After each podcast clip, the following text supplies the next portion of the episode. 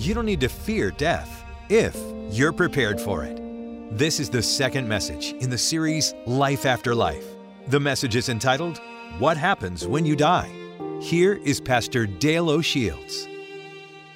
We're involved in a series of messages entitled Life After Life, and I want to continue that theme. We're looking at this as we head into the Christmas season, and I want to talk specifically today about a very important topic that you need to understand as a Christian believer. And the question we want to answer today is what happens when you die? What happens the moment of your death? What is this thing called afterlife, and what should you and I expect when it comes to breathing that last breath of life here, and what do we anticipate for eternity?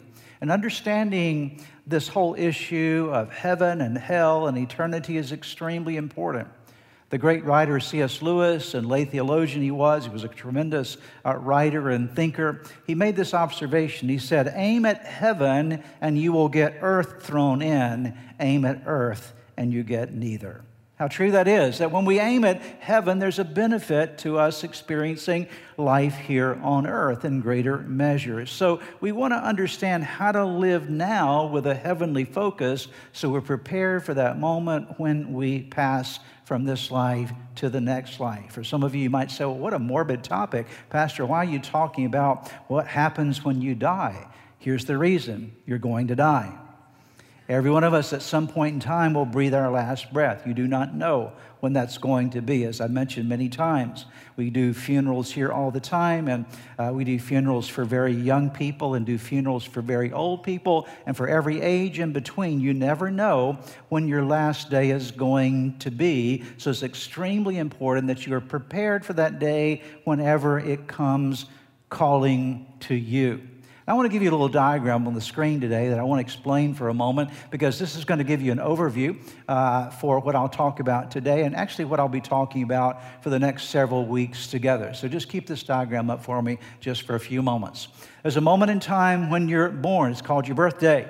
Everybody has a birthday. You have a day that you celebrate the fact that you came into this world. Your life didn't begin at your birthday, your life began at conception, that in your mother's womb, when that moment, there was that moment when God brought life to you and you started growing in your mother's womb. I believe that life is in the womb. I believe that life begins at conception. I believe that the Bible teaches that. In fact, the Bible says, while we're in our mother's womb, God knows us. So there was a moment you were conceived and you had life life given to you by God, and you were born into this world, and you live for a period of time. There's a little dash that happens there, and that is your life. You go to a graveside, you go to a cemetery, you'll see a gravestone, and it has birth date and death date, and a little dash in between. That is your life. And at some point in time, as I mentioned, you're going to die. When you die, there are two intermediate aspects or places the Bible refers to. And I'm going to explain that intermediate in a moment so you understand it. One is heaven, or as I'm going to refer to it today, actually, probably should have had it on this screen, and that's the word paradise. So we'll use that uh, uh, uh, in, the, in, the, same manner today. Uh, and there's also a place called Hades, an intermediate place waiting for the day of final judgment, because the day of final judgment hasn't come yet. There'll be a time that will precede the day of final judgment. It's called the second coming of Jesus Christ. So Christ will come back again and set in motion the end of the world as we know it, and there will be a final judgment. And at that point in time, there will be the assignment of eternity in heaven with God, or actually, as the scripture teaches, and I will explain to you in the next several weeks, it's not just heaven, but there's a new heaven and a new earth. And so heaven and earth are formed together in an amazing, incredible way. And then, of course, eternal hell, eternally separated from God. So there's the picture, if you will, of what happens after you die. But I want to break that down into four lessons for us today, four things that will help you to understand this transitional moment. The moment that you die, what happens in your life? What can you anticipate? Here's our first point. The first point is this death according to Scripture, is the separation of the spirit and soul from your body. The moment that you die, there is a separation that occurs. See, your life is far more than your body. Your body is simply temporary. And what makes you human, what makes you a human being, is not just your body, it's the fact that you have a spirit and a soul created in the very image of God. The Bible says that we are created, we'll read it in a moment, in God's image. Just like God, if you will, in the sense of the image of God, the nature of God. And God is a tripartite being, triune God the Father, God the Son, God the Holy Spirit. In a similar way, we are tripart beings. We are, we are spirit, soul, and body. And so your body is the temporal part, is the tent that you live in or that houses you as a spirit and a soul. At the time of death, as soon as you breathe your last breath, there is a separation moment where your spirit and soul will separate from your body.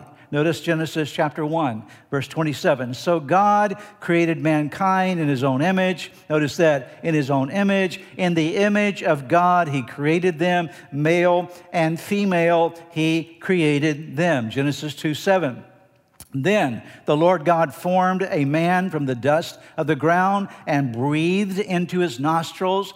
Who is breathing into man's nostrils? God is breathing into man's nostrils the breath of life, and the man became a living being, or as some translations render that, he became a living soul. And so, this whole idea when God made mankind, he himself breathed into mankind, and there, that mankind was animated with the Spirit or the breath of God and came alive as a living soul, as a living being. Ecclesiastes chapter 12, verses 6 and 7. We read it last week. I want to bring it back to your attention again this weekend. Yes, remember your Creator. Your what?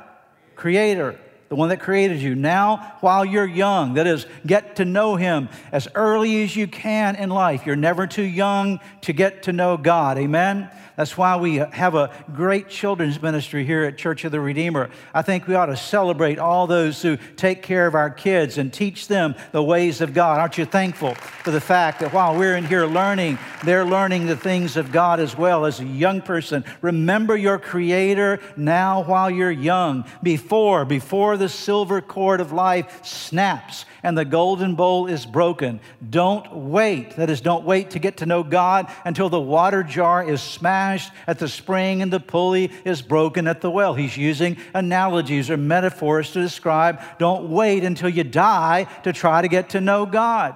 And then he says, For, the for then the dust will return to the earth and the spirit will return to God who gave it.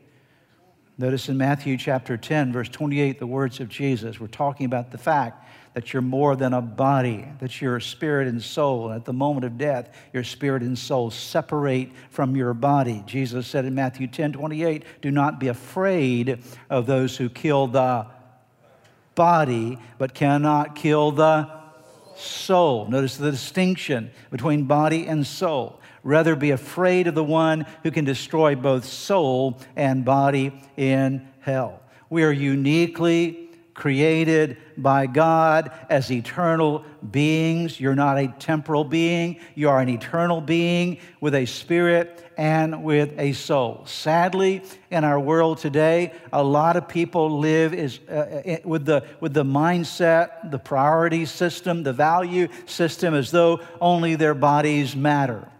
Some people, in essence, by and large, worship their bodies. Now, I do believe that you should take good care of your body. The Bible says that your body is the temple of the Holy Spirit, and we may th- take a series after Easter. I'm thinking about it right now, and a whole series on wisdom, and wisdom is part of taking care of your body. You should do that, but you shouldn't worship your body. Your, your body is not meant to be worshiped. Your body is a tent, it is a house. You don't worship your house, you live in your house. Now, you ought to take care of your house. You ought to keep it maintained, but you don't go home and bow down to your house. Oh, mighty, glorious house, and worship your house. No, you don't do that. Neither should you worship your body. Your body is a container, if you will, for your spirit and for your soul. Jesus said in Mark chapter 8, verse 36, And what do you benefit if you gain the whole world but lose your own? Soul. So death is a separation moment. It is not the end. It is a separation moment. It is not the end. Number two, At death, again, there's a separation of the spirit and soul from the body, but at death, we actually move to a new place. Just like your body, your physical body was made for earth. Your, your body couldn't survive in heaven. That's why you're going to need a new body uh, eventually because you need a heavenly body to be sustained in, in, hev- in a heavenly realm. So your body was not made for heaven. Your body was not made for eternity. Your body was made for earth. And just as your body was made for earth, your eternal spirit and your eternal soul are made for an eternal destiny and for an eternal destiny destination. They, they are designed to go to a new place. And while we're waiting for the return of Jesus Christ, he will come back one day. And as a part of this message, I'm going to talk about the second coming of Jesus. That's a few messages away, but we will talk about the second coming of Jesus. I'll try to give you my best understanding of the second coming of Christ. Uh, no one knows for sure how it will exactly happen, but until the second coming of Jesus, while we're waiting for him to come back again and for us to experience the final judgment, that final judgment day, when you die, there are two intermediate places for your spirit and soul, two intermediate places for the spirit and souls of the dead. So when you die, you don't cease to exist. When you die, you go to a new place. And Jesus spoke of both of these places. He talked to us about a, an intermediate place called paradise, and he talked to us about an intermediate place called Hades. Let's talk about paradise for a moment because paradise is the intermediate heaven, if you will, before the final judgment for those who are followers in Jesus Christ, those who have a relationship with Him, have a relationship with God through His Son, Jesus Christ. Notice in Luke chapter 23, verses 41 through 43, you'll know this story well. It's the time that Jesus is hanging on the cross. He's right at that center cross. And do you remember that there were two men that were also crucified with him, right? And what were they? They were criminals. Anyone remember that story, right? And so there are two criminals crucified with Jesus.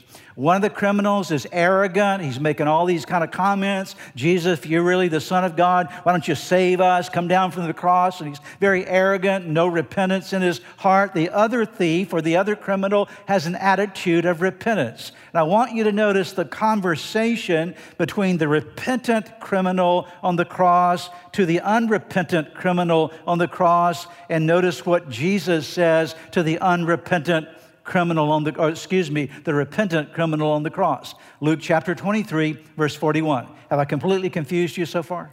Are you with me right now? Shake your head. If not, I'll, if you shake it this way, I'm going to go back over everything, okay? Here's the story. Here's the criminal, the repentant criminal. He says to the other criminal who is unrepentant, We are punished justly for we are getting what our deeds deserved. But this man, speaking of Jesus, has done nothing wrong. Then he said, Jesus, remember me when you come into your kingdom. What's the request? He's expressing faith. He's saying, I believe that you are the Messiah. I believe you're the Son of God. I believe that you have a kingdom that exists beyond this moment. I, and I want to be in your kingdom. And I'm, I'm crying out to you desperately in this moment remember me when you come into your kingdom. Now, Jesus could have easily said, Sorry, buddy, you waited way too long. You're at the last moment, can't do anything for you. But notice what Jesus said. You know it well. Jesus answered him, Truly I tell you, today you will be with me in paradise. What an amazing story. Here's this thief on the cross, and in response to his faith, in response to his, his request, he's crying out to God. He's calling on the name of the Lord. And the Bible says, Whoever calls on the name of the Lord shall be saved. And Jesus says, Today you will be with me in paradise. That is, in the presence of God for eternity in this intermediate place called paradise. But Jesus also speaks of another intermediate place that's called Hades. In this place called Hades, waiting for the final judgment after Jesus comes back again, is a place that is designed for unbelievers, for people who pushed God out of their life. They've rejected God and pushed him out of their life and said, We don't want God in our lives and we don't want to accept Jesus as Savior and Lord of our life. We want to live life for ourselves. And there's a place, an eternal place reserved for people like that as well who make that choice. Luke chapter 16, beginning in verse 19, a lengthy passage, but it's worth us reading today to understand this. There was a rich man, these are the words of Jesus giving us a story. There was a rich man who was dressed in purple and fine linen and lived in luxury every day. At his gate was laid a beggar named Lazarus, covered with sores, and longing to eat what fell from the rich man's table. Even the dogs came and licked his sores. So here's the story. It's the story of a man by the name of rich man by the we don't have his name and a beggar by the name of Lazarus. Two individuals. Notice verse 22. The time came when the beggar died. So this is the moment of death. What happens at death? Your spirit and soul, they're separated from your your body, okay? So it says that the time came when the beggar died, and the angels carried him to Abraham's side. Anybody believe the Bible is true? Jesus wouldn't have told us this story if it were not true. So when he died, the Bible says in his moment of death, he left his body on earth to decay, but his spirit and soul went to Abraham's side. One translation says Abraham's bosom. We know that place to be paradise. Very same place, okay? Notice what happens there. The rich man also died and was buried. So now this man who was dependent upon God his entire life died, and the man who rejected God his entire life and lived a materialistic life, he died as well. One now, the first man who depended upon God out of his poverty, where is he now? He is in paradise. And then notice verse 23 in Hades, where he was in torment, he looked up and saw Abraham far away with Lazarus by his side. So we've got one in paradise and another where? In Hades, right there in the Bible. One in paradise, one in Hades. And notice what happens. He sees Abraham and he sees Lazarus by his side, the man in Hades does.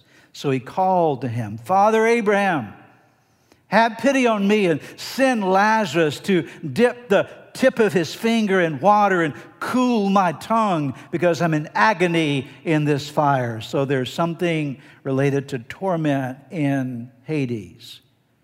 But notice the response. But Abraham replied, Son, remember that in your lifetime you received your good things, while Lazarus received bad things, but now he is comforted here and you are in agony. And besides all this, between us and you, a great chasm has been set in place so that those who want to go from here to you cannot, nor can anyone cross over from there to us. So here, Abraham is explaining to him, which by the way means that Abraham is living in paradise right now. I'll come to that in a few moments. I'm looking forward to having a conversation with Abraham. How about you, okay? So there he is. And so he says, Hey, you don't understand things. Between you, you want me to come and you, you, want, to, you want me to dip a, little water and, and, and quench the thirst that you have, but there's a chasm between the two. You can't cross from one to the other. The eternal destiny has already been set. You can't cross over to us, and we can't cross over to you. Boundaries have been set by God. So obviously, he makes another uh, plea here. The rich man does. He answered, Then I beg you, Father, send Lazarus to my family. For I have five brothers. Let, let him warn them so that they will not also come to this place of torment. Abraham replied, They have Moses and the prophets. Let them listen to them. No, Father Abraham, he said, but if someone from the dead goes to them, they will repent. He said to him, If they do not listen to Moses and the prophets, they will not be convinced even if someone rises from the dead. There's a lot there in that story, but the essence that I wanted you to see. And there's a lot of things we could talk about there. I encourage you to go back and maybe think on it, pray on it, think about it for your own life, how it applies to your life. But here's what I want you to see every person, listen closely, every person after death will find themselves in one of these places. Every person after death, you will find yourself in one of these places. I don't want you to be surprised one day. I didn't know that this existed. I want to be faithful to you as a pastor, as a teacher of God's word, and to remind you that when you die, you're going to find yourself either in paradise or in Hades. If you die before Jesus' return and the final judgment, that's what the scripture teaches us. Here's our third point today. We decide in this life where we'll spend the next life. At the, listen closely, this is so important today.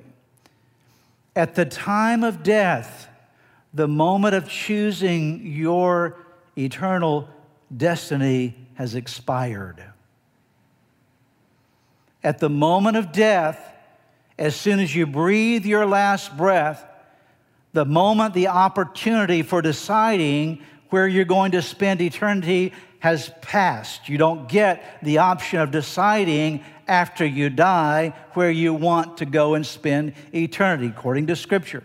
The Bible is clear that eternal decisions are made not in the next life, but eternal decisions are made in this life.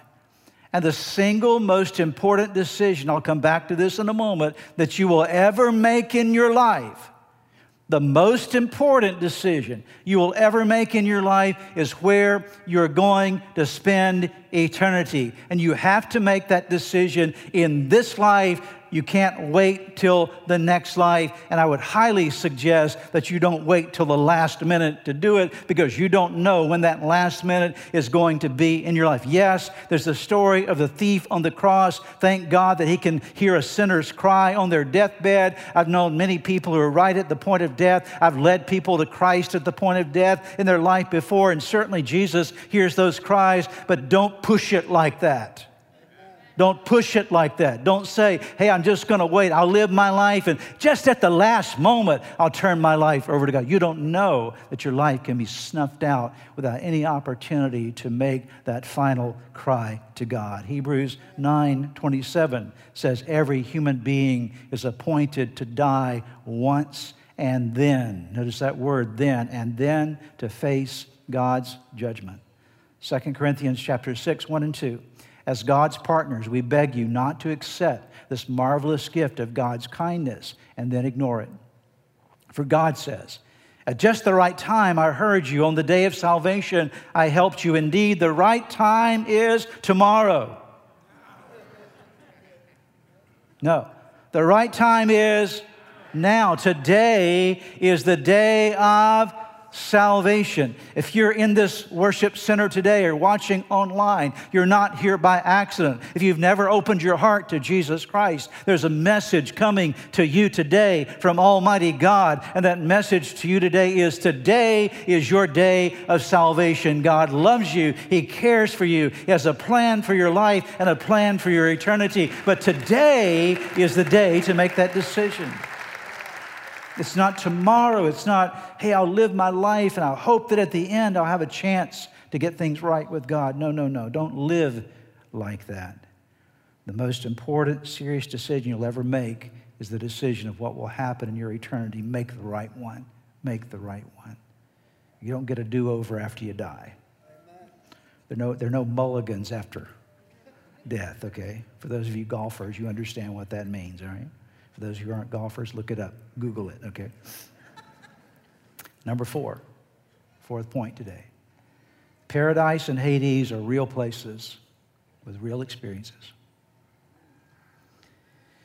There's this myth that people think, well, you know, when people die, they sort of go into this sort of mystical, kind of abode and kind of a weird state. They're not really, really real anymore, and they're not conscious of things anymore, kind of a state of spiritual unconsciousness, and maybe even their soul sleeps. I want to tell you that, that none of that is in Scripture.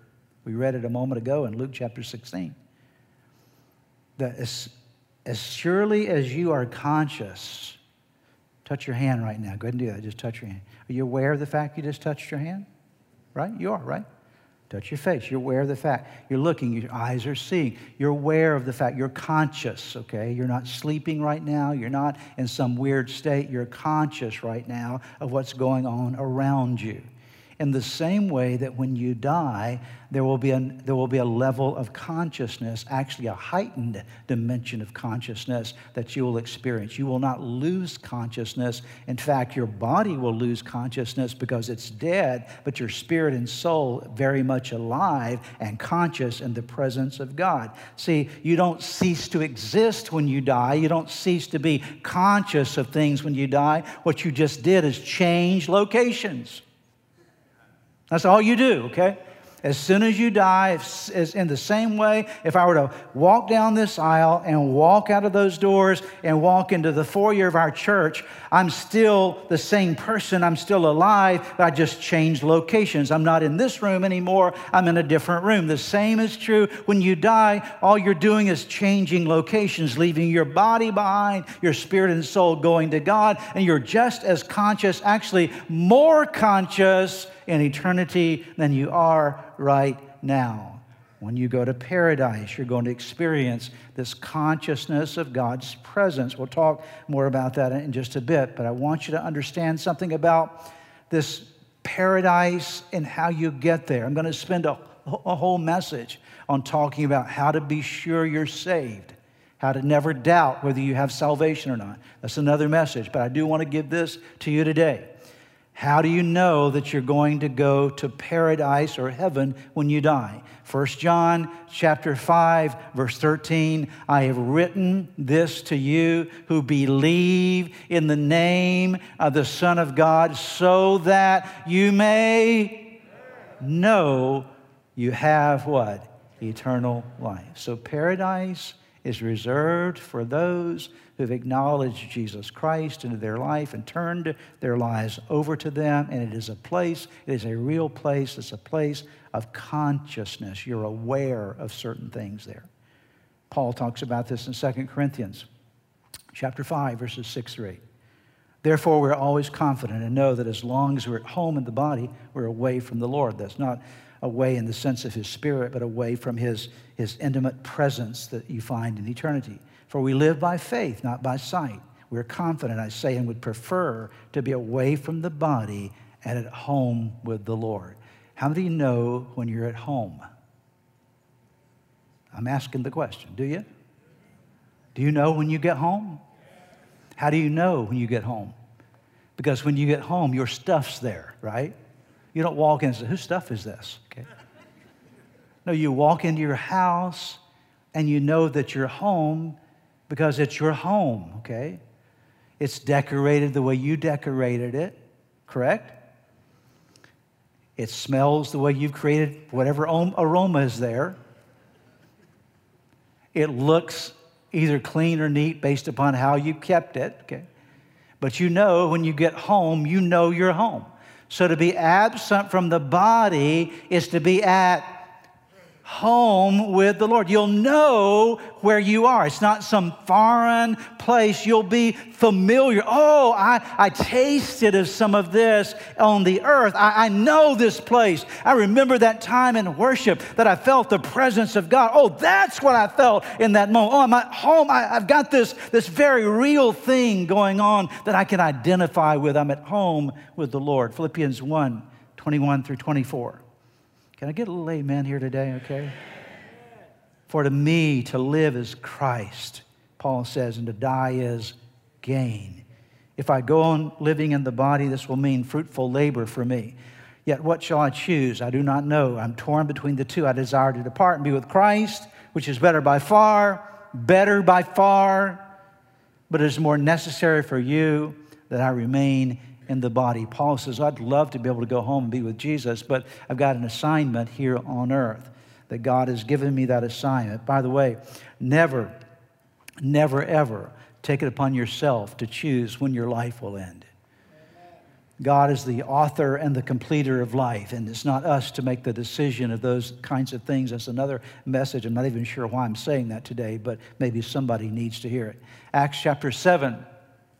Great story. We see someone in a moment of dying. their death moment. His name is Stephen. Take a look at the story. He's about to be killed, martyred for his faith. The religious leaders in Jerusalem are throwing stones at him to kill him. And let's see what happens here in the story as, as, as, as Stephen dies. The Jewish leaders were infuriated by Stephen's accusation, and they shook their fist at him in rage. But Stephen, full of the Holy Spirit, gazed steadily into heaven and saw that's, that's consciousness. He saw the glory of God. He saw Jesus standing in the place of honor at God's right hand. And he told them, Look, I see the heavens open and the Son of God standing in the place of honor at God's right hand. Then they put their hands over their ears and began shouting. They rushed at him and dragged him out of the city and began to stone him. His accusers took off their coats and laid them at the feet of a young man named Saul, that's Saul of Tarsus, who ultimately will become the Apostle Paul. As they stoned him,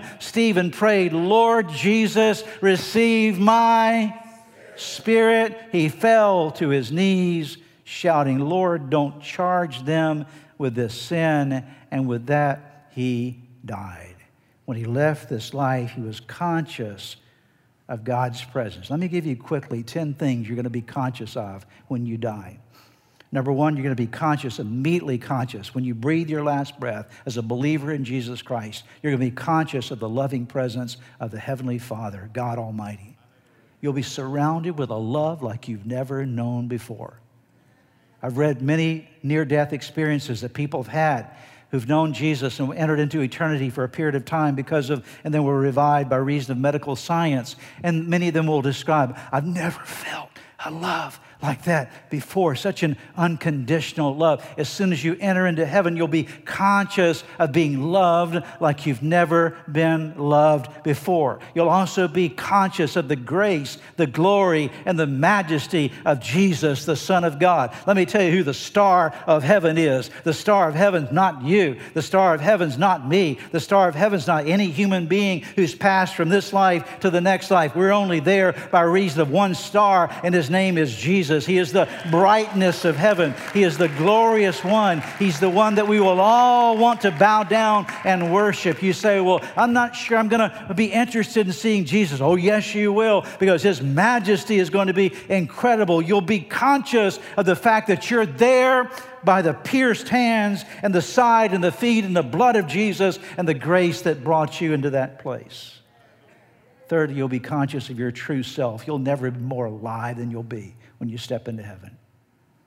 You'll be conscious of who you really are. You'll be the real you because you've never been the real you on earth. You've had fears and doubts and frustrations and anger and bitterness and all kind of stuff in your life that have kept you from being the very you that God created you to be. But when you get to heaven for eternity, you'll be the best you you've ever been. I will tell you what else you'll be conscious of. You'll be conscious of believing family and friends and acquaintances who died before you. You had a grandmother who knew Jesus, you're going to see her again. You had a mom or a dad who knew Jesus, you're going to see them again. You had a brother or sister who knew Christ, you're going to see them again. You're going to have somebody that you worshiped with at church or someone you served on a team with at church that went to heaven before you. You're going to see them again. You'll be conscious of those interactions. You'll be, you'll be conscious of a freedom from sin, sickness, sorrow, and pain. For the first time in your life, you will feel free. You'll be absolutely aware of the fact there are no bondages on me anymore, no bondages of sin or sickness or sorrow or pain. You'll also be aware, conscious of the presence and the activity of angels. You're not going to worship the angels, but it'll be great to be able to see their operation, would it not? I can only imagine what the angelic host does day in and day out. By the way, you're going to get to meet the angel that saved you a bunch of times from messes in your life. Okay? How many times an angel has come along and you didn't even know what was happening? It spared your life or spared you in a circumstance. You say, Oh, Pastor, you really believe that? Yes. Because the Bible teaches, the Bible says that angels are ministering spirits sent to the sent to the saints of God. And so you'll get to meet the angels and see the angels and their activity. You'll also be conscious of the activity of God in the earth. You'll be able to see, oh, God is at work in the earth. And you'll be able to see what He's doing. Uh, for the Bible says that no eye has seen, ear has heard, neither has entered into the heart of man all those wonderful things that God has made in store for those that love Him. But when you get to heaven, your eyes are open. You no longer see through a glass darkly, you see clearly and face to face. You'll be conscious of the presence of all the saints of the Bible and history. You'll be able to see, as I mentioned a moment ago, Abraham and Isaac and Jacob. You'll have an opportunity to say hi to David. You have the opportunity of sitting down and saying, Peter, what was it really like when you messed up that night? John, what was it like to be at the foot of the cross and to hear Jesus say, Take care of my mother? You have the opportunity of having those conversations, not just with the people of the Bible, but throughout church history, the Martin Luthers and the Calvins and the John Wesleys and all of those who preached the gospel through the ages. You'll also be able and be aware of and conscious of the ability to act and engage in worship and engage in wonderful relationships and meaningful, enjoyable activities without the presence of sin or the curse of sin upon you any longer. Nothing tainting your relationships anymore. Nothing at all. See, a lot of people have this false idea that when they die, they're going to turn into some, they're going to sort of morph into some kind of weird creature. Kind of, I don't even quite, it's hard to explain, maybe kind of an angel, and God's going to say, okay, there's your cloud and here's your harp. Okay? Now I want you to play this song for the next thousand years, then I'll give you a new song to play. Okay? And you can be completely bored floating around on a cloud in the sky somewhere. that's nowhere in the Bible is that taught. That's not heaven, okay? That's not heaven at all. Heaven is you have wonderful relationships, wonderful interactions, and then you're going to also be conscious of the joyful anticipation of the fullness of eternity, that final day when Jesus comes back again, and the entire the new, new heaven and the new earth, earth is established. Let me quickly mention something else. As surely as you're conscious of all these things in heaven, those who've made the choice to reject Jesus will be conscious of certain things in Hades as well. I'll give you two things you're going to be conscious of, and these two things are plenty enough to cause you to think about your relationship with God. Number one, those who reject God and walk away from God and never accept the gift of salvation and die and they end up in Hades, they'll be conscious of an atmosphere that is completely absent of the presence of God. I can't even imagine what it would be like to be in an atmosphere that's completely you know, even now, even those that don't know God, know, know, God benefit from the fact that He's at work in the world. In Him we live and move and have our being, the Bible says. Okay. But when you get to Hades and ultimately in hell, there's the eternal separation from God. You say, well, Pastor, are you sure? Look at this verse of Scripture. Second Thessalonians chapter 1, verse 9. They will be punished with eternal destruction, forever separated from the Lord and his glorious power. So there's eternal separation from God. And I will tell you something else. There is real torment in heaven, in, uh, in Hades, I should say, that you avoid in heaven. Matthew 25, 41, Jesus' words, then the king will turn to those on the left and say, Away with you, you cursed ones, into the eternal fire prepared for the devil and his demons. Hell was originally prepared for the devil and the demons that rebelled with the devil, Lucifer, when he rebelled against God. It was not originally created for people. But the fall of humanity, people chose to follow the devil instead of God. That's the whole dimension of Genesis chapter 3 and Adam and Eve and the fact that they partook of the tree of the knowledge of good and evil. And so there became two kingdoms operating on the earth at that point in time. And we make a choice which kingdom we want to align with. And I hope you'll hear this today very clearly. God never sends anyone to hell, people send themselves to hell by the choices they make. Are you hearing me today? God doesn't send people to hell. No. people send themselves to hell by their choices. That if you reject God and you say, I don't want anything to do with God, I don't want Him in my life, I don't want to acknowledge Him as my Creator, I don't want to acknowledge Jesus as the Savior, the Son of God, I'm going to reject Him and push Him out of my life. Then God says, if you've pushed me out of, my, out of your life on earth, then you've made the choice to push me out of your eternity as well. So God doesn't send people to hell. No, people send themselves there by the choices they make in life because the Bible is very clear about the fact that God wants everyone to experience salvation. Listen to John 3 16 and 17. We're closing up here today. We're just about done.